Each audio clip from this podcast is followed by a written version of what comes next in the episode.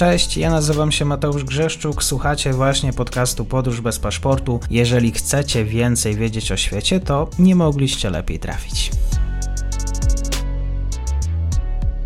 Dzień dobry Państwu, dzień dobry wszystkim słuchaczom. Europa Środkowo-Wschodnia, w szczególności nasi sąsiedzi, rzadko goszczą na łamach podróży, dlatego bardzo się cieszę. Dr Łukasz Lewkowicz, UMCS w Lublinie, również Instytut Europy Środkowej. Będziemy rozmawiać o Słowacji. Dzień dobry. Witam serdecznie. Słowacja chyba cały czas jest e, w takim procesie przemian politycznych, biorąc pod uwagę to, co się dzieje już od kilku lat, bo to nie kwestia e, piątku 19 maja. E, dokładnie tak, bo od wyborów w 2020 roku tam mieliśmy praktycznie permanentny kryzys polityczny. No najpierw on był w dużym stopniu związany z COVID-em, z obostrzeniami. W 2021 roku e, ówczesny premier Igor Matowicz zakupił bez konsultacji z pozostałymi członkami swojego gabinetu rosyjskie szczepionki Sputnik i to doprowadziło do jego dymisji. Zmieniono częściowo skład rządu, nowym premierem został Edward Heger. E, ale tam też nie było spokoju. E, te konflikty pomiędzy członkami koalicji rządzącej trwały nadal, między innymi właśnie między partią Olano a partią SAS, co doprowadziło w zeszłym roku we wrześniu, że partia SAS po prostu wyszła z koalicji rządowej. Mieliśmy przez kilka miesięcy rząd mniejszościowy. W grudniu zeszłego roku przegłosowane zostało wotum nieufności wobec rządu Edwarda Hegera. Ten rząd przez kilka miesięcy jakby funkcjonował, ale praktycznie no, był pozbawiony jakiejś takiej siły politycznej, żeby podejmować e, reformy czy jakieś ważniejsze decyzje dotyczące Słowacji. Edwardowi Hegerowi nie udało się po prostu skonstruować jakiejkolwiek większości parlamentarnej.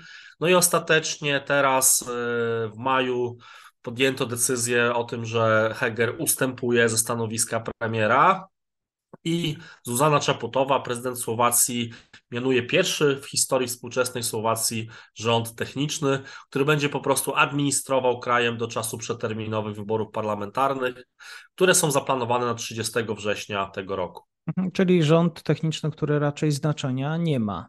On ma tylko administrować na bieżąco, uspokoić sytuację polityczną, te wszystkie konflikty, no i przez te 4 miesiące, 4,5 miesiąca po prostu e, do tych wyborów doprowadzić, przeprowadzić te e, wybory i, i to jest chyba główne zadanie tego nowego gabinetu technicznego. On nie jest właśnie polityczny, dlatego żeby te wszystkie konflikty e, wyciszyć. Natomiast no, zobaczymy, jak to będzie w praktyce funkcjonowało. Już na stronie rządu słowackiego są jakby takie wymienione przez e, nowego premiera najważniejsze zasady, jakimi ten gabinet ma się kierować. I tam jest te pięć zasad: spokój, profesjonalizm, przyszłość, zasypywanie podziałów i służenie krajowi. Mam nadzieję, że każda z tych, tych kwestii zostanie w jakiś sposób zaopiekowana przez e, rząd techniczny. Czy zabójstwo Jana Kuciaka właściwie jeszcze w jakiś sposób e, jest tłem dla tych wydarzeń? Czy, czy to jest jeszcze ważny wątek właściwie dla Słowaków? On, on może być w tym sensie ważny, że jeśli weźmiemy pod uwagę te obecne sondaże przedwyborcze, one pokazują, że na czele sondaży jest ta opozycyjna partia Smer Roberta Fico, czyli mm, tego polityka i ta partia, która rządziła w okresie, kiedy doszło do zabójstwa Jana Kuciaka na początku 2018 roku. Tam większość tych osób bezpośrednio związanych z zabójstwem skazano, natomiast nigdy nie udało się e, jakby udowodnić jakiegoś elementu politycznego w tym e, całym zabójstwie. No, Robert Fico był może nie tyle e, oskarżany o to, że brał w tym jakikolwiek udział, ale stworzył pewien klimat, to znaczy klimat korupcji, na Słowacji, klimat tych bliskich relacji między różnymi podejrzanymi biznesmenami a politykami. E, no sam Kuciak opisywał między innymi e, relacje między asystentką e, Roberta Fico a przedstawicielem włoskiej mafii. Ta mafia włoska działała na wschodniej Słowacji, gdzie wyłudzała fundusze unijne w rolnictwie. Tak więc te powiązania były wykazywane, natomiast nigdy się nie udało udowodnić, żeby e, politycy jakiś większy udział w tym zabójstwie e, wzięli. No teraz ma być jakby kolejne postanowienie Sądu Karnego Specjalnego w Pezinoku na temat tej sprawy, tak więc zobaczymy, jaki będzie efekt. Nie wiem, czy już w tym momencie jest to jakiś najważniejszy temat. Ja uważam, że w tej kampanii wyborczej będą jednak dominowały przede wszystkim tematy gospodarcze, ponieważ i wcześniej COVID, i teraz wojna na Ukrainie doprowadziła i do wysokiej inflacji na Słowacji, do wysokich cen żywności, do, do kryzysu energetycznego, z którego Słowacja próbuje się jakby e, wyjść teraz. Poza tym tematem może być właśnie podejście do samej wojny na Ukrainie, czy Słowacja ma pomagać, czy nie, bo Słowacja jest w awangardzie krajów, które pomagają e, Ukrainie, między innymi militarnie. E, I jeżeli wygrałby Smer, no to ta partia jest ewidentnie przeciwko pomocy dla Ukrainy. Smer ma podobną jakby agendę jak e, Węgrzy czy, czy Viktor Orban, czyli neutralność, niepomaganie, nie wciąganie Słowacji do wojny. Natomiast pozostałe partie tej centroprawicy czy liberalne, które, które będą chciały czy ponownie, czy w jakiejś nowej formule wejść do parlamentu. One są raczej prozachodnie, tra- wspierają tą współpracę transatlantycką i chcą kontynuować e, pomoc dla Ukrainy. E, to od razu dodam, że ten nowy rząd techniczny Ludowita Odora, on jakby chce kontynuacji tej dotychczasowej polityki zagranicznej bezpieczeństwa e, Słowacji, czyli jakby wspierania Ukrainy, E, bycia w Unii Europejskiej, w NATO, dobrych relacji ze Stanami Zjednoczonymi, więc przez te cztery miesiące oczywiście nic e, się nie stanie w tym zakresie, natomiast po wyborach może nastąpić duża zmiana. Więc wydaje mi się, że to będą tematy, które zdominują i tą prekampanię, która już właściwie trwa, i już taką formalną kampanię wyborczą przed tymi wrześniowymi wyborami. Mhm. Obecne obecny Ludowito Odor, e, obecny rząd techniczny właśnie e, na czele jego stoi wiceprezes, były wiceprezes Banku Centralnego, więc może właśnie uda się te problemy gospodarcze, jeżeli rzeczywiście dużym bankiem e, zarządzał, to i pomoże i Słowakom. Dokładnie tak, no bo to, to jest właśnie rząd techniczny, rząd specjalistów, tak? Taki był zamysł jakby powstania tego nowego rządu, więc faktycznie jest to człowiek, który od 2018 roku E, stoi, czy, czy był wiceprezesem Narodowego Banku Słowacji, czyli takiego naszego odpowiednika NBP-u, prawda? I tam pozostali ministrowie, którzy zostali wybrani, również to są ludzie doświadczeni w swoim zakresie.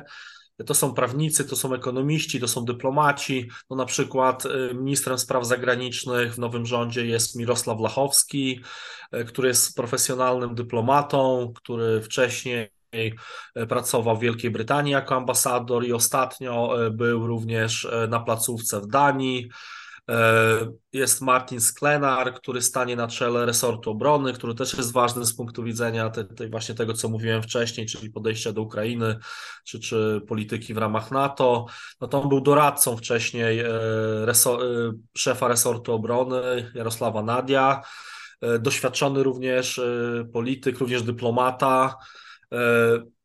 Ministrem spraw wewnętrznych, co też będzie istotne w tych najbliższych miesiącach, zostaje również e, prawnik, ale również doświadczony polityk Iwan Szymko, który wcześniej e, był w rządzie Mikulasza Dżurindy tam na, na przełomie lat 90. i 2000. Współtworzył tę te, te, te partię ówczesnej koalicji rządowej, jak SDKU, później KDH, czyli taką chrześcijańską demokrację. Tam jest tam jest kilku właśnie takich doświadczonych polityków, e, którzy mają doświadczenie czy ekonomiczne, czy prawnicze, czy związane właśnie z dyplomacją. No niewątpliwie no to jest jakaś szansa na to, że, że to będzie taki mm, gabinet, który nie będzie uczestniczył w takiej bieżącej walce politycznej, natomiast będą się po prostu ci ministrowie zajmowali tymi swoimi sprawami, na których się najlepiej znają. Ja w ogóle każdemu chyba zaczynam życzyć tego typu rządu technicznego złożonego z specjalistów, jak słucham pana doktora. E, tak, no ale pamiętajmy, że to jest taka e, jednak wyjątkowa sytuacja, prawda? Po prostu ten poprzedni gabinet już nie był w stanie e, funkcjonować w takiej formule jak E, jak, jak, e, jak funkcjonował, czyli takiej politycznej, bo nie miał tego poparcia politycznego większości, no ale faktycznie e, ten rząd jest dosyć ciekawy. Zobaczymy oczywiście w praktyce, jak to będzie wyglądało, czy to będzie takie tylko administrowanie, czy, czy będą jakieś próby jednak podejmowania jakichś ważniejszych decyzji, chociaż, chociaż tutaj jednak wątpię. Raczej administrowanie, raczej doprowadzanie do wyborów. No ciekawa sytuacja. No Słowacja jest po prostu w dosyć trudnym momencie. No, pamiętajmy, że to są tylko cztery miesiące czyli tutaj się za dużo też nie da zrobić, e, ale zobaczymy. No, najciekawsze chyba będzie jednak to, co się wydarzy po wyborach 30 września. To się pewnie z panem redaktorem jeszcze spotkamy i będziemy to jakoś omawiać, bo to jest jakby w tym momencie taka jedna wielka niewiadoma. E, te sondaże dają na razie największe poparcie Smerowi, ale prawdopodobnie ten nowy gabinet będzie e, czy, czy nowy parlament, a później też gabinet będzie bardzo wieloczłonowy, tak? Znaczy będzie do parlamentu wejdzie prawdopodobnie 8-9 partii. No i ten nowy rząd będzie też pewnie kilka partii tworzyło, 3, 4, 5, tego nie wiemy. I my nie wiemy do końca, e, czy, czy nawet jak Smer wygra, czy on będzie tworzył tą, e, ten nowy gabinet, czy jednak na przykład partie, które są antysmerowskie, prodemokratyczne, tak mówiąc e, kolokwialnie, czy, czy uda im się stworzyć jakiś e, nowy rząd? Czy, czy będą na tyle pokłócone pomiędzy sobą, że, że nie będą w stanie się dogadać? Więc wydaje mi się, że to będzie ważniejsze niż, niż ten rząd techniczny, który po prostu ma tylko administrować przez te kilka miesięcy. Bardzo dziękuję za dzisiejszy komentarz. Doktor Łukasz Lewkowicz, kłaniam się. Dziękuję bardzo.